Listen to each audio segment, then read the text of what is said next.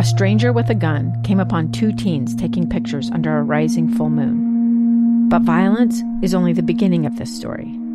Sometimes I thought, there are no miracles. Yeah, there are, and this is a big one. I'm Amy Donaldson, and I've spent my career talking about how lives are undone by violence. The Letter is a podcast about how lives are remade. Follow The Letter at theletterpodcast.com or wherever you get your podcasts. Inside Sources. Inside Sources. Inside Sources. Where KSL offers Utah deeper insights on the news. Host Boyd Matheson divides rage from reason and elevates the conversation on issues crucial to our community. On KSL News Radio 102.7 FM and 1160 AM. Welcome to the expanded Inside Sources. Great to be with you for the next two hours and every weekday from 1 to 3 here on KSL News Radio. I am Boyd Matheson, and as we get ready for the Mother's Day weekend. We wish all the mothers out there a uh, wonderful weekend, and we'll be talking about that a little later on in the show. But it's 106, and it's time for us to do what we always do here. We're going to try to get together with you, have a conversation. We're going to dig a little deeper. We're going to think a little bigger. We're going to try to challenge our assumptions a little stronger. And of course, when we need to, we're going to disagree just a little bit better. So let's begin. Think you know the news of the day? Think again. So, the big news driving the day today, the headlines, of course, were the jobs numbers coming out for April. The United States of America added 2,666,000 jobs in April. You can take that as a headline. Uh, that was a bit of a swing and a miss, or uh, just a bit outside uh, if you're using your baseball uh, analogies today. Uh, the Salt Lake Bees had their first game last night. Baseball is on. Uh, they, they missed the expected number of new jobs uh, to be about a million. So they missed it by three quarters of a million. That's a big whiff uh, in my book. And so much of the conversation today, the headlines of the news have just been the fact that, well, this is a, a little bump in the road. This is part of the challenge of going through a pandemic and coming out the other side. Uh, but to me, there's much more to it than that. Uh, and so that's what we're going to break down. That's what we're going to think again about as we move through this first segment of the program. So let's start with uh, President Joe Biden. No question uh, all inside sources are telling everyone today the White House was clearly disappointed with the jobs number. They were hoping for some momentum to propel the administration past. We've just passed the first 100 days of the administration. Big battles lie ahead in terms of infrastructure and other proposals. Big spending po- proposals, about six trillion dollars worth of proposals. Uh, they were hoping for some momentum to say, "Look, it's working, it's working," and clearly uh, they hit a speed bump today. So, uh, President Joe Biden, during a press conference, uh, responded to some of that criticism of uh, the American Jobs Act uh, after these lower than expected numbers. We knew we were facing a once in a century pandemic and a once in a generation economic crisis. And we knew this wouldn't be a sprint, it'd be a marathon. Not a sprint, but a marathon. We knew it would be uneven and a little bit rocky. Uh, the president continued on and talked about the fact that the jobs report uh, showed growth, uh, but just about a quarter, as we mentioned, of what the analysts expected. Quite frankly, we're moving more rapidly than I thought we would.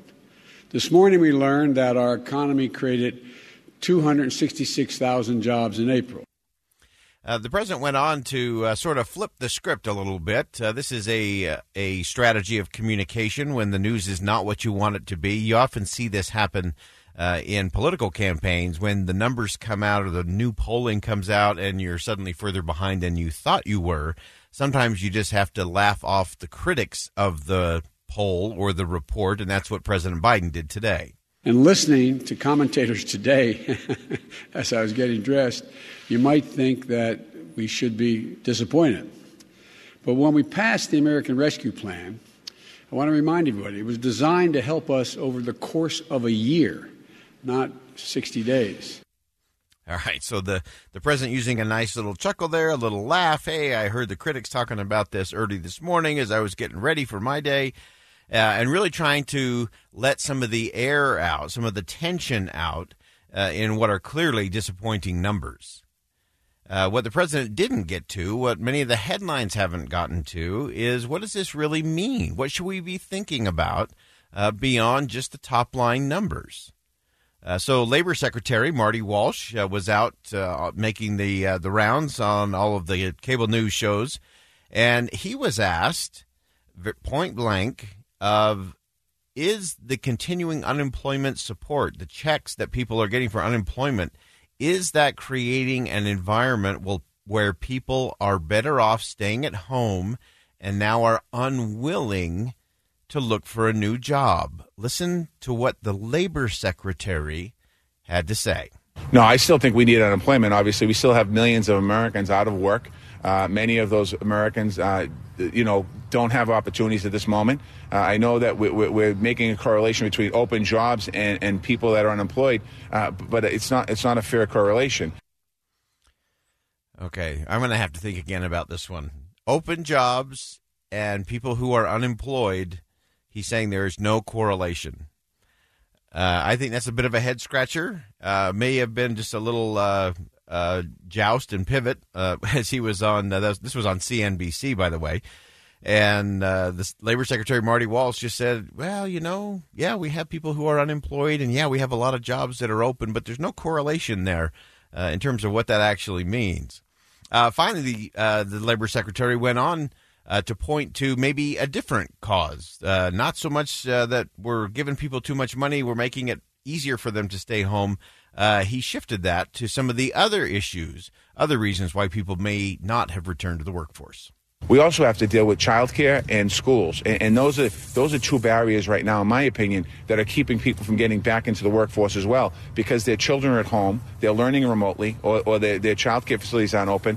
Uh, there has been investments made by the president in those in those areas, but we, we need to continue to, to make those investments so that people feel that know that they can go back to work. Okay, so that's the uh, case laid out by the administration. They're making the rounds. They're continuing to make the rounds today. And those are, those are the headlines. That's what people are talking about. Let's think again. Let's go just a little bit deeper on this in terms of what does this actually mean and where do we actually go from here?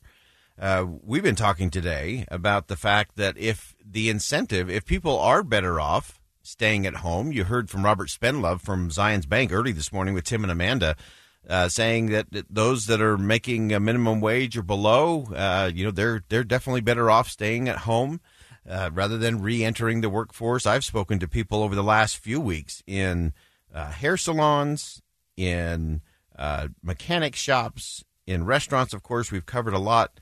And people saying, hey, we, we have lots of open jobs, and people just are unwilling because they're getting more from the government right now. And so here's what we got to think again about.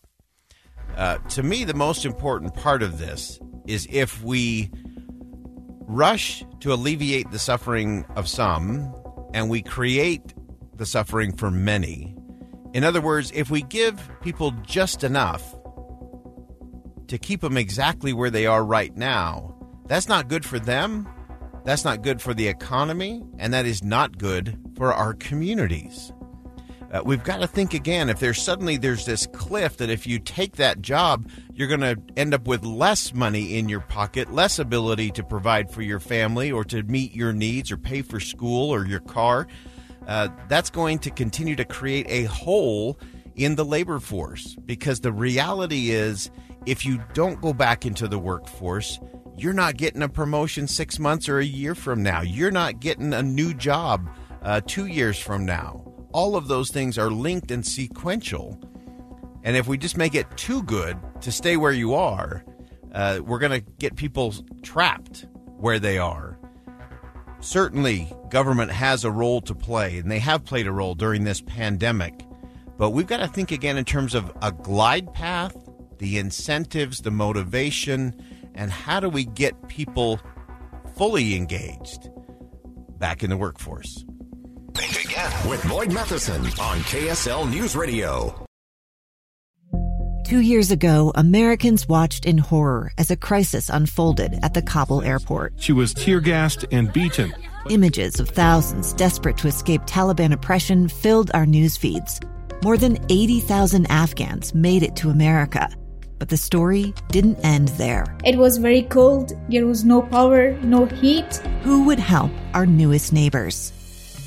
I'm Andrea Smardon. In Stranger Becomes Neighbor, you'll hear the stories of some remarkable refugees who left their homes and their dreams behind only to start over from zero. Their only possession was three blankets. And you'll meet Americans who stepped up to help them. You want me to come when you deliver your baby. What can one person do in the face of an international disaster decades in the making? That's Stranger Becomes Neighbor. Find us at kslpodcast.com. Follow us on Apple Podcasts or anywhere else you listen.